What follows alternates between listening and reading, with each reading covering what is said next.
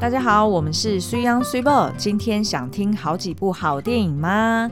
那不知道大家在这个连假是不是觉得心里面七上八下的？嗯。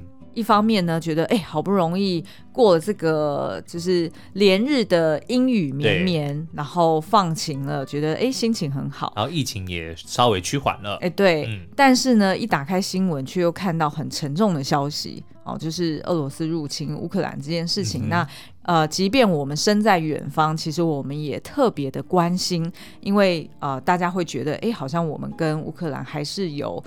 呃，蛮多相似之处，是就是在处境方面哦。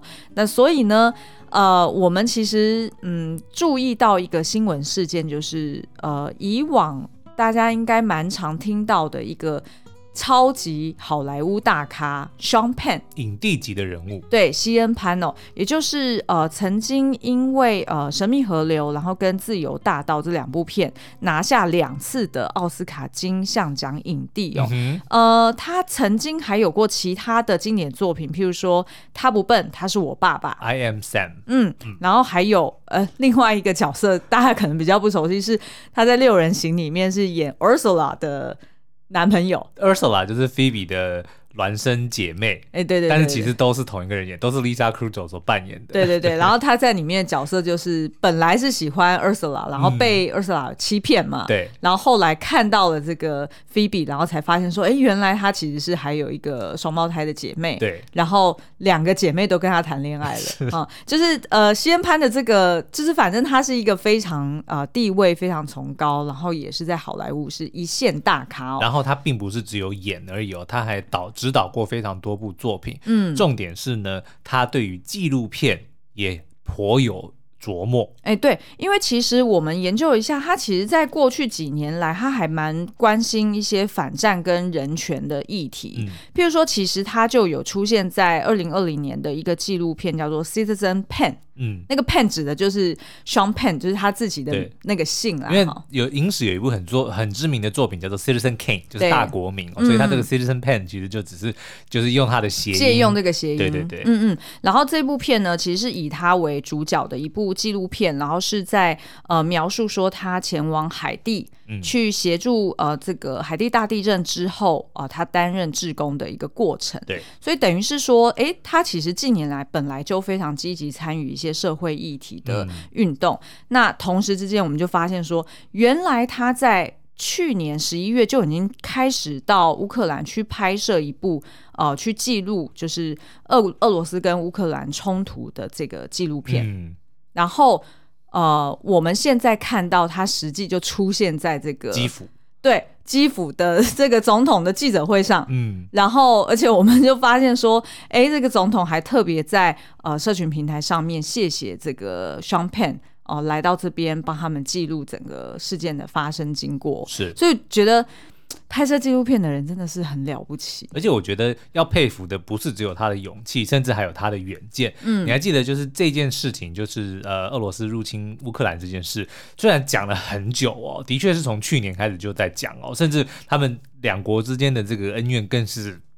那个说不清了，可是呢，就是我们不管是前大概一两个礼拜以前吧，我们看到的新闻，就当美国都已经大声疾呼说这个俄罗斯一定会打，你们最好要小心，最好要迁都什么的，嗯、就是都已经在警告所有的人，然后可是我们却还看到俄那个乌呃乌克兰的总统甚至还上新闻的时候，都还有在讲说希望美国可以不要再一直讲这些没有根据的。哎，是乌克兰总统自己讲的？乌克兰总统自己讲的啊？哦，我以为是其他国家。没有没有没有，乌克兰总统自己都在。在讲，就他他好像就至少表达出来的意思就是说，哦，应该是没有要打。然后访问那些街头的乌克兰的民众们，也都说我们一天到晚都被吓，就这种事情常常发生，他们不会打的，不会打的。哦，对对对，然后结果还哎，真的就打起来。可是我要说的就是说，你看 Sean Penn 他他以他一个纪录片导演的角度，嗯、我觉得他真的是呃。我们都希望说不要有战争发生，对。但是以他的这个角度，就是他得要去记录这一件事情，这件历史上非常重要的事情。当然，最好的结果是没有战争。嗯。可是，当如果真的有战争发生的话，我觉得他以纪录片导演的这个角度，他应该是希望能够把整件事情的始末对，完全的交代，然后是给世人做一个警惕，嗯、到底当初为什么会发生这件事情，然后发生的过程跟结果，然后希望能够预防再次发生。嗯，对，所以呃，其实我们一直以来算是在 Podcast 频道也介绍过很多次，呃，就是不同的纪录片，嗯、因为其实我们自己就还蛮喜欢纪录片它的几个特色，比如说第一个，它当然就是它用一个。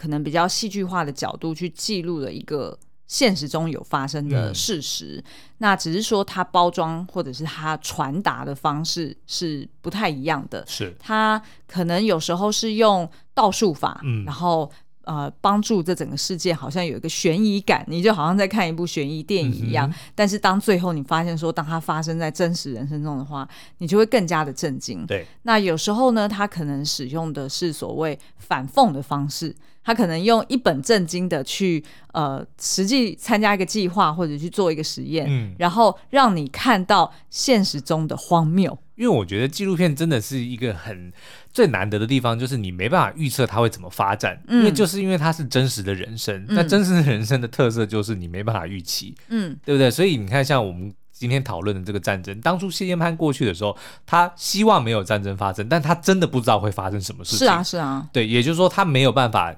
导就连导演他没有办法提前去做规划或准备，对，就跟一般的影剧的导演不同。影剧、嗯、导演在拍之前，他就已经知道这部片最后结果会，就已经在他脑海里拍完了。嗯嗯。可是纪录片片不是，他就是以记录的角度，嗯、那最后当然是他会加入自己导演的眼光，然后把它做一些剪接跟排序。嗯。可是我觉得在那个过程拍摄的过程中，其实他是完全没办法预测接下来会发生什么事。嗯嗯。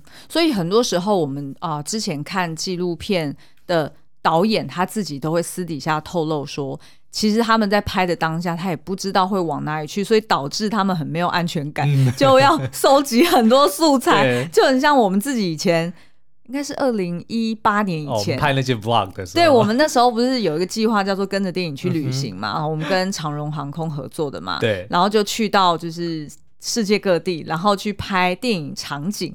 然后我们就是因为不知道回来会做成什么样的内容，什么都拍，什么都拍。然后最后那个剪接的同事就恨死我们。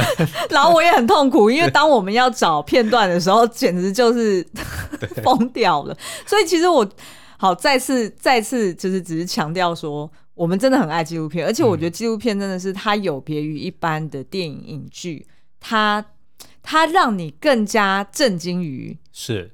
就是因为它是真实发生过的，嗯、然后你更加震惊于说，原来在现实社会中有这样子的情况或者这样子的人事物存在着，然后你你的那种冲击感跟启发性好像会更高。是，嗯嗯，好，那所以呢，我们这一次跟这个 Gilu 呃纪实影音合作挑选了十一部的纪录片，然后跟九部的经典电影哦。那呃，他们也赞助了我们三十天的免费序号，要邀请大家欣赏。也就是说，在这三十天内，你可以就是任看这我们帮他策展出来的这个二十部电影哦。对那呃，今天呢，我们想要聚焦在这十一部的纪录片，然后去带大家看这个我们这这一次帮他策展的主题叫做“转大人食补汤”。嗯，那所谓“转大人”呢，就是大家应该知道，就是所谓的成长阶段，你会遇到非常多的。困惑啊，呃，困境啊，然后自我怀疑啊，等等哦，那我们就觉得说，哎，其实有很多纪录片，就是因为它是真实的人事物，嗯，所以反而他们的成长经历，他们遇到的很多的挑战，反而是更适合我们来借鉴的。嗯，好，那呃，这个 Gilu 纪实影音呢，它是在台湾唯一专注于影展。议题策展的影音平台，那它在它上面呢，提供了许多的世界知名的得奖电影纪录片啊、呃，甚至是一些呃经典的电影哦。那呃，接下来呢，我们就来分以这个，我应该分了四类，嗯，包含呢就是呃用热情改变世界的两部电影，然后还有啊、呃、就是呃我们也挑选了几部，就是里面的主角特别困惑于现况。然后呃，他们呃可能也会回顾童年啊、呃，然后甚至是呢，我们也挑选了许多呃非常知名的呃人士，包含譬如说呃贾伯斯，然后呃郑问，然后再就是草间弥生、艾美怀斯等等这些在就是不同领域的艺术家领导者的传记纪录片。嗯，嗯，好，那我们接下来就来介绍这几部电影吗？好，那第一类呢，其实就是呃，我们挑选了两部跟战争有关的。嗯，呃，一部呢是《梅莱乌天王》，对，另外一部呢是 P.J. 哈维《战地石英录》。嗯，那这个我们因为时间的关系，所以我会想要聚焦在《梅莱乌天王》这部片来推荐给大家。但是另外一部我也很推荐。那这个《梅莱乌天王》呢，它的故事是在描述在阿富汗的影坛。有一个受到全国人民热爱的巨星，嗯、叫做萨林沙辛，好，就是沙林山星。那他呢，一个人就身兼编导，然后演员，然后跟这个。哎，对，就是编导跟演员三个 三三个角色，编剧、导演、演员。哎，对对对，他用呢最土土法炼钢的方式拍摄了一百多部电影。所以为什么要叫做梅莱坞呢？他的意思就是我没人、没钱、没资源。哎，对，这是他自己讲的。对，他真的这样讲，他说别人是好莱坞、宝莱坞嘛，那我们就是什么都没有的梅莱坞哦。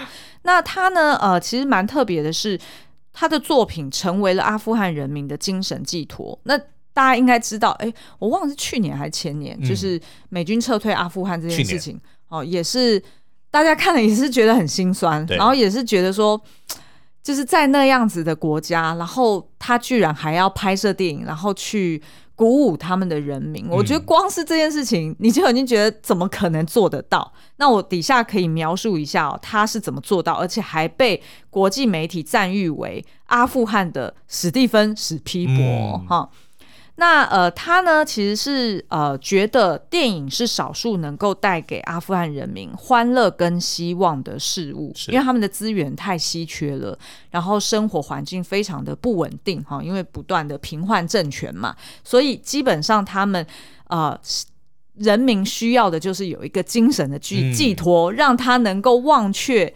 战火的肆虐，暂时脱离现实的对对对对惨况，需需要暂时脱离现实。嗯、所以呢，即便是没有他自己没有什么身家支持哦，然后他也没有参加过什么电影训练的协会啊，嗯、还是受过相关的教育哦，他还是呢，就是想尽办法用自己的方式去拍出他。独特的沙林式浮夸的风格，就是大家想象他的戏剧，就是很像我们早期可能就是那种哎乡土剧、八点档剧，嗯、就是非常的非常直白，然后非常的通俗，可是他都会在里面去加入他自己的一些寓意。对，好，然后呃，他的。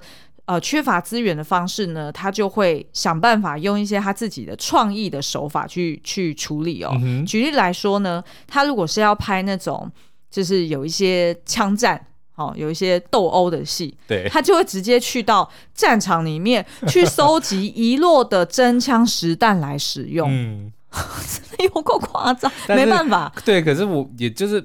我听到这个就觉得有一点点心酸跟猎奇，是很猎奇。他说他资源非常的缺乏，嗯，但是呢，他如果要拍战争的东西，随手可以捡到道具。对，就这件事情，你说你在台湾，如果我要拍一个枪战，或者我要拍一个战争片，你还真不知道，我还不知道我要去哪里找这些道具。对啊，对，但是他在那边什么都没有情况之下，嗯，却最多什么武器、嗯，弹药，嗯，就在地上都可以捡得到，就就说明了他那边真的是一个非常。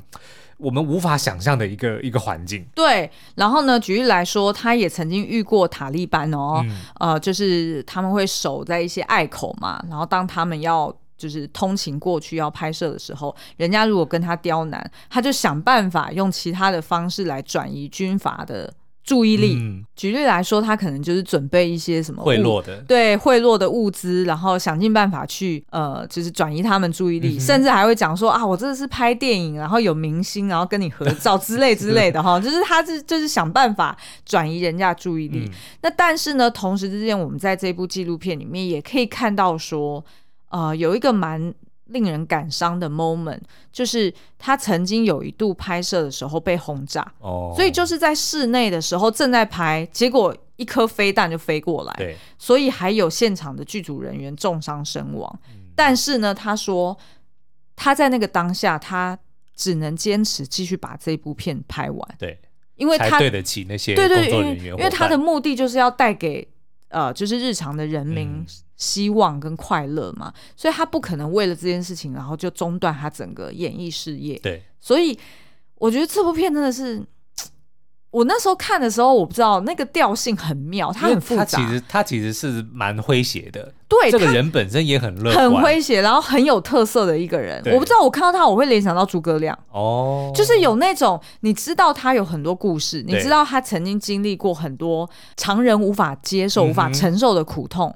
可是他在你面前却又这么好笑，哦，所以就是有一种很复杂的感觉。是，所以大家不用担心，就是看这部片并不会让你觉得说啊一直在那边哭，不会很沉重，不对，不会很沉重，他反而是他会带给你很多新的观点，而且真的真的他本人就代表一个希望，就即使在那样的情况之下，嗯，他还是为了他的梦想不断的努力，然后他也他也没有试图说我要用我的惨况来让你同情我，哎，对对对，不是，不是，他并不是用这样子的，嗯嗯。嗯嗯好，OK。那另外一部就是我们刚刚说的 P.J. 哈维《战地史音录》哈。那这个《战地史音录》也是呃，就是记录一个呃，就是音乐人他啊去到阿富汗科索沃哈，然后跟这个 Washington D.C. 的这个黑人贫民窟，然后借由去学习。各式民族的乐器，然后跟他们的地方歌谣，嗯，然后去加入在他的创作里面，哦，然后去呈现呃他的一个呃，就是可能要直指社会议题，或者是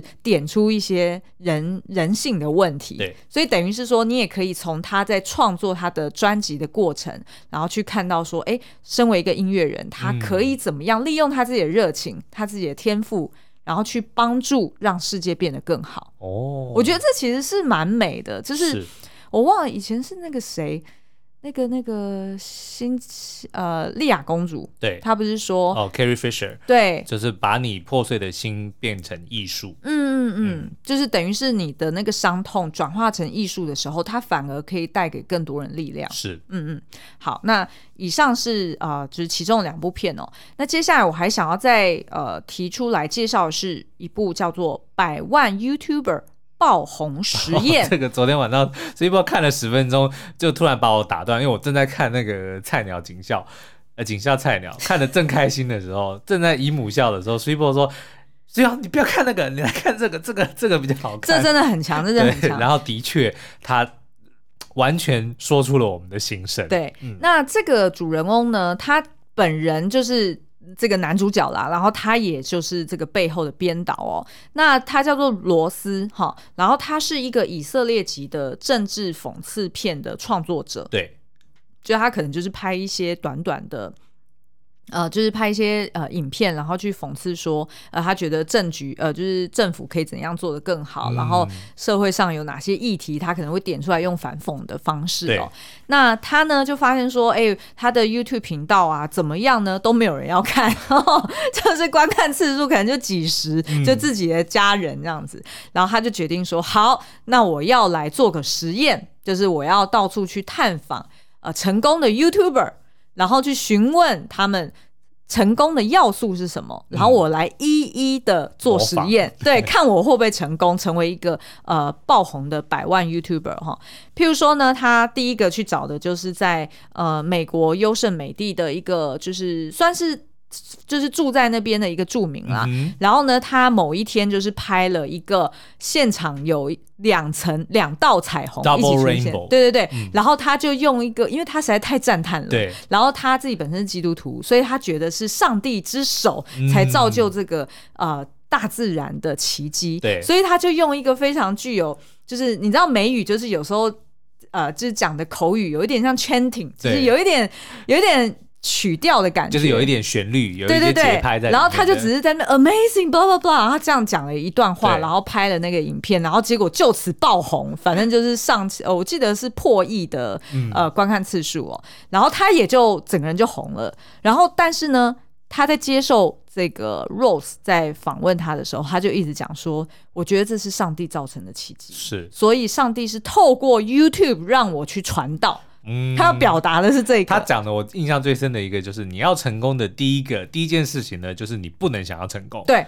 他说：“如果你想要成功，你就不会成功。”对对对，他给他的 tip 是这个。然后他还那个 Rose 就 Rose，他是 Rose 对不对？好像是吧。反正就是罗斯。男主角呢，他就说请那个那个他叫大雄嘛，说大雄，你看着我的双眼，你你告诉我，我有没有成功的潜力？我会不会成功？然后大雄，因为我觉得他不好意思拒绝，所以就看了很久很久很久，然后说这个东西呢是不能强求的。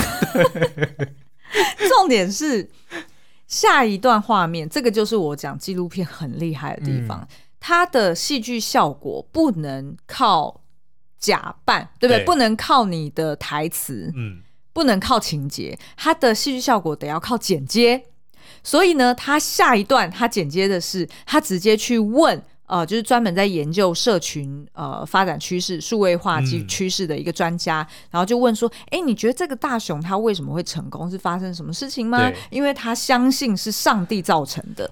然后他就拿出了一个图表，就讲说：“哦，一直在这个几月几号之前呢，呃，都没有，就是都不是爆红了，都没有人看。上传好久，几年都没有人看。嗯，突然呢，美国知名脱口秀主持人 Jimmy Kimmel 转发了之后，噗，就爆炸了。对。”所以呢，如果按照这个大雄的这个说法说，上帝之手，那上帝就是那个 Jimmy Kimmel，对，就是那个主持人。嗯，然后这时候呢，这个呃罗斯呢，他就产出了一个结论，就说，嗯。所以意思就是说，我们要去找这个厉害的 gatekeeper，也就是所谓的 key 守门人，对 key influencer 啦，哈，就是主要能够去影响整个现况的人。然后他就接下来再去找其他人，然后包含他后面呢，还就是做出了几个结论哦。他就找了呃，就是专门在经营女同志双重唱的频道，然后对方就跟他讲说，哦。呃，你要找出你的特殊定位啊，譬如说，我们就发现，哎，双重唱很多，但是没有女同志版。女同志很多，但是没有人会唱歌。哎，没错，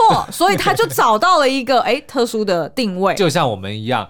影评很多，哎，没有夫妻；夫妻很多，没有影评。哎，我们就是对对对对对，他就用这样子的方式。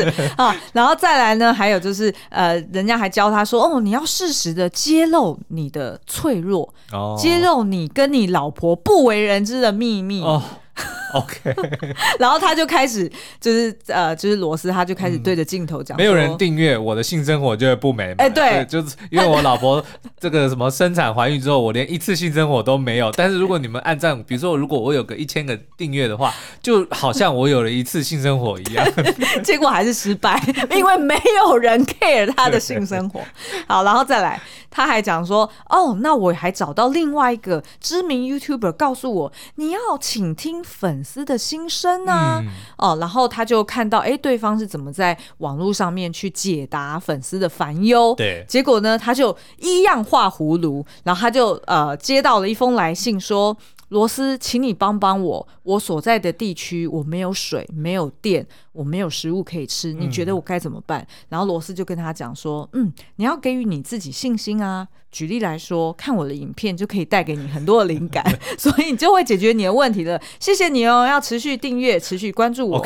所以你就知道，你听到这边，你应该大概就知道这部片是什么样的一个调性。嗯、基本上，他就是用一个很反讽的方式，对，去点出在。” YouTube 上面你要去养流量，是多么、嗯、本身是一个非常荒谬，然后是一个非常令人感到无力的一件事情。是没错，因为到最后呢。我就不揭露那个大雷了。最后有一个让我跟苏玉央下巴同时掉下来，就不得不佩服说这家伙这个罗斯，他其实真的是个人才，嗯，他真的很厉害。但是也许说就是他的这个讯息不不能够哗众取宠，因为他里面有看多太多这种爆红的影片，真的是很无无厘头，很无理取。譬如说，就是、譬如说，他其中有一个影片，罗斯研究很久，嗯，想要解开他的爆红密码。对，原来那个影片的名称叫做。女孩与马，嗯。的交心时刻、嗯、，OK，然后就不知道几亿的点击，对，然后我我相信大家一定会想说，哦，女孩跟马是不是有什么？嗯、但是从头到尾没有，就是他就是一只女孩摸着一只马，对，就这样。子，然后他就叫他罗斯就叫他老婆来一样画葫芦，对，就是其实里面充斥了很多就是不同面向的去。检讨或者是所谓去探讨，嗯，YouTube 上面的这种哗众取宠的乱象。是，那我跟思阳一边看，我们就一边想说，我们两个真的是很幸运，对。然后我们也感到很幸福，是我们很对得起我们自己。嗯、就算我们怎么写金鱼，金鱼期，你今天你要不要讲一下你下什么标？我最后下的标题是哦，外行看体味，内行尝滋味。对，就像我们之前常常在 podcast 里面讲的，我们的标题有够下流，嗯、对，可是我们的内容有够有质感，对，对不对？我们其实我们一直有坚守的一个道德底线，就是我们的内容不是哗众取宠，然后我们是真心想要分享我们所感受到的启发。然后呢，我们一定是自己推过的东西，都是我们自己看过，然后我们真心觉得，如果我们推给你，你一定也会从中得到某一些属于你的感动。对，嗯，对对对。那所以，哎。真的看完这部片，真的是有非常多的感触，然后就就只是觉得真的很感恩，有这么多人还是持续的关注我们。因为老实说，我们的内容其实是需要花时间去去理解，然后去、啊、去去沉淀的，它不是这么的速食的一个内容，嗯、不是直接叙述剧情。虽然有好几度，我们真的是有个灰心丧志的，想说啊，学着我就干脆就直接跟你们一起沉沦好了。三分钟看完金鱼期啊，不要不要。有有，我们现在的 shorts 有一点走动。好了好了，嗯、反正呢，我们大家一起努力哦，就是大家也持续关注我们，看着我们能够守到什么时候不会溃堤。对，我们还会尽，我们还是会尽力的去推我们觉得很好的作品给你们。嗯对，好。然后另外一部呢，我觉得也很非常有启发性的，就是《我不流行二十年》。嗯，好，这部片其实呃，它是在介绍台湾的独立音乐厂牌角头音乐。嗯，那角头音乐呢，你可能乍听你会不是太熟悉哦，但是如果你曾经参加过台湾的知名的几场海洋音乐季，或者是呢，呃，你只要是五月天、四分卫、浩恩佳佳的这个粉丝，你就一定知道这些人的音乐，它就是出自于台湾独立音乐教父张四十三，他的这个呃，他是作为他们的幕后推手哦。哎、嗯欸，他的这个名字真的就叫张四十三。嗯，好，那在这部片 forty three forty three Chang OK，那还是那个。Ted Chang 比较帅哈，啊，那呃，这部我不流行二十年里面呢，这个张四十三他就是去回顾说，呃，他创办角头音乐的这整个历程哦，然后他他就是去访问那些他过往的失联的好朋友啊，或者曾经一起做过音乐的伙伴呐、啊，然后去问他们说，你觉得我角头音乐还要继续做下去吗？我已经撑不下去了。呃，我觉得这很合理，因为、嗯。独立音乐本来就本质上来说，他本来就很辛苦，是对。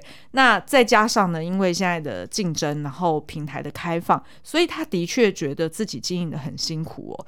那你就会发现，呃，他也开始在，呃，就是他自己的仓库越堆越高啊。然后他即便有一座又一座的这个金曲奖的奖杯，嗯，上面还是布满了灰尘。对他来说呢，他反而是在就是。他觉得他自己现在遇到的这个困境是，他不知道怎么从过往的辉煌去走出一个新的人生，因为他已经五十五十岁了嘛，呃，然后对他来说，他不知道要怎么去超越过去的自己，而且他也知道整个时代已经改变了，所以我觉得这一部我会挑，就是因为呃呃，我相信每一个人绝对不是只有在所谓十几到二十几岁。才是所谓的成长阶段，对，而是你每次进入到下一个门槛的时候，那都是一个很难跨越或者是很难突破的一个瓶颈。好，就是即便是你四十岁要前往五十岁，嗯，你可能也没有办法做到不惑，你还是每天感到很困惑，就像这个张四十三大哥一样。所以他其实在这个呃，我不流行二十年里面，他就不断的。自我检讨，然后去回顾，甚至他也跟身边的朋友去请益，嗯，到底就是他的他要怎么去放下他曾曾经沧海的这个成就，嗯、然后他要怎么继续走下去？哦，就跟我们现在时不时还会拿出来说，我们是二零一六年博客来十大华文畅销作家。但是现在都已经二零二二年了。对对对，同一个概念。对对对，只是说它更困难啦，因为我不畅销六年了。好，OK OK，好，然后呃，再来呢，想要再来推荐呃，另外的一部叫做《红盒子》。嗯，好，那呃，我搭配《红盒子》是有另外一部叫做《情绪勒索诊疗中》哦。那这两部呢，其实都是呃有关回顾童年，对，然后去找到自己新的方向的一个，或者是给自己一个注解，给自己人生一个注解的一个呃纪录片。那红盒子呢，是一部国片哦，它其实它非常好看，它其实在描述的就是呃陈锡煌国宝大师。对，那他呢其实就是呃在台湾曾经获得两项国家认证，就是包含那个呃重要传统艺术布袋戏类保存者，然后跟古典布袋戏偶一式。盔帽道具制作技术保存者，你真的就不会念稿？我真的超不会念稿的。古典布袋戏偶一式盔帽道具制作技术保存者，你就要念古典布袋戏偶一式。你就是不会得画句点的，不，不是画逗点的人。Sorry，我应该要交给 Anyway，反正人家是一个很厉害的国宝级。传统布袋戏的演师哦，嗯、那他其实现在已经快要呃九十岁了。然后呃，这部纪录片呢，就是在描述呃他的童年成长的经历，然后还有他在这个布袋戏里面的呃就是人生贡献哦。那陈锡煌医师呢，如果乍听之下，其实大家会不是太确定说，哎，他跟李天禄有关系吗？嗯。我还真不知道。我跟你说，他是李天禄的长子哦。然后是因为李天禄其实是入赘陈家，对，所以他的长子就被规定说要去姓陈哦，懂。所以他其实是他的算是，哎，就是长子。我本来要讲，我本反正就是李天禄后来就是也没有把、嗯、呃他的应该说没有把这个家族企业传给。陈锡煌这个长子，对，他反而是传给了他的二儿子李传灿，懂哦，也就是我们后来听到这个易婉然了哈。所以其实事实上呢，这个呃，就是陈锡煌大师呢，他其实在这一生中，他其实都是活在他父亲的阴影之下，嗯，而且也因为他是呃跟着妈妈去信嘛，所以他其实跟他的爸爸有一种很纠结的情感，对，然后同时之间他又要发展掌中戏。所以，其实在这部片里面，我觉得那个，我觉得你看了你会觉得很感慨，很感慨，然后有一点点沉重，可是。啊，我不知道怎么描述，反正就去看就对了。就是就是很好看 这一部我，我我很爱。好好，OK。然后呢，最后我想要推荐的就是这几部我们刚刚有细数到的名人们他们的生命故事哦，嗯、包含就是呃日本的非常知名。草间弥生这个艺术家哦，他其实呃，大家看到他的脸，应该就会认得，原来他就是草间弥生，就是总是顶着一头红色妹妹头，西瓜皮，哎，对对对，西瓜皮，嗯、然后然后呃，他的设计就是无穷无尽的一大堆的那个圆点，对。然后他最知名的代表作就是一个一颗大南瓜，黄色的，然后上面有大小不一的黑点，嗯、那个就是他最具代表性的作品哦。你知道他是怎么去想到他要用无穷无尽的那些圆点去创作吗？不知道，是在他小时候的时候，他得了精神病，就精神病发作，uh huh. 他盯着那个桌布，然后就开始产生幻象，然后好像那个桌布是红色的。然后上面有一大堆的，我忘了是红色白底红色圆点，还是、嗯、还是红底，然后呃就是黑色圆点。反正呢，他就发现那个圆点不断的扩张、扩张、扩张到包围他整个人。Uh huh. 从此他就不得不把这些圆点全部都画下来。哇哦，听起来很像惊悚片里面的，超像惊悚片。我觉得简直他很适合拍一个他自己的传记电影，真的是超酷。而且艺术家真的是有很多的这个苦，我们是看不出来的。对，之前我们不是去看哪一位莫内？嗯，莫内他的那个印象派的那个画风，就是大家都觉得说他的颜色怎么这么棒，然后这么朦胧，对，这么朦胧。然后后来就是有人研究说他是得了白内障，是不是？嗯、对，他看出来，他有眼疾，他看出来的那个世界就是他画出来的样子。嗯、所以为什么他能画出那个样子？不是说他的，当然他艺术天分非常的高，嗯、但是他之所以他的画呈现那个样子，就是因为他的眼睛出了问题，所以他看出来的世界就是那样。就是我们在在 admire 在推崇他的画的同时，但是我们。好像却忽略了说他看出来的世界，对，其实就是这么的模糊。嗯，其实真的是有一点 不知道要怎么去。你看嘛，你也会词穷。对，还有我跟你说，真的是看纪录片，你会不知道怎么描述，嗯、真的会词穷。是啊，对不对？嗯、我们看那个画都觉得说好像真的很漂亮，那些线条的的扭曲。对啊，但是那个其实是他自己，他出现幻象，对他的精神出现问题，然后他看出来的样子就变成那那个，真的是当你明白了他的。现实或者说他他的 reality 是怎么创造出来之后，你真的会觉得心很痛、很心酸。对，可是他呈现的那个东西又这么的美，嗯，哇，真的，所以才说，就是从这些艺术家们，应该我们我们可以，我不知道某种程度你会有一点，有时候你会有一点觉得感谢自己的平凡，哦、有没有？就是有一种，有一种哦，我平凡真好，对，松了一口气，我可以。就是平平凡凡的度过我一生，可是却是过着很岁月静好的人生。是，然后我们可以就是带着外行人的角度去 admire 那些了不起的人，他们所带来的成就。我以为你又要讲内涵看 看体会，外行看门道，没有那么下流。好，OK，好，然后再来就是爱美怀斯这一部，哎、嗯欸，这一部我们之前有做过 YouTube 有有有有。非常推荐，好，嗯、就是 Amy Winehouse，呃，这位歌手，那他如果现在还在世的话，他其实应该已经有三十几岁。我跟你讲，同样的逻辑也可以 apply 在他身上，嗯、就他的歌这么好听，可是如果你真的去听他的歌词，嗯、他有一首歌叫做 Rehab，Rehab、就是乐界的意思。他的歌词呢，就说你们叫我去乐界，嗯，我说不要不要不要。嗯、如果我爸爸觉得，如果 My Daddy thinks I'm okay，嗯，My Daddy thinks I'm fine，我就可以不要去，也就是。然后你看那个纪录片，他真的是出了问题，可是他被他爸爸给控制。对，所以他的就算是需要乐界，他爸都会说不需要。嗯，然后就影响到了这个 Amy Winehouse，认为说我爸觉得我 OK，那我就不需要。嗯，他明明非常的需要。嗯，就就变成你看他他呈现出的艺术是这么的美，可是那些美就是用他的生命、用他的灵魂的一部分去燃烧，甚至是他的全部，嗯，来呈现出来的。嗯嗯，啊，真是。是不是又又觉得不知道怎么形容了？不知道怎么讲。但是你看的时候，你真的会又我不知道哎，就是那个心情很复杂。嗯、所以我觉得这是这个是纪录片独特的地方，就是可能很多戏剧是没有办法呈现出纪录片的那种赤裸。嗯嗯，好，然后再来一部《千年一问》。嗯，好，《千年一问》呢，它描述的是台湾一个。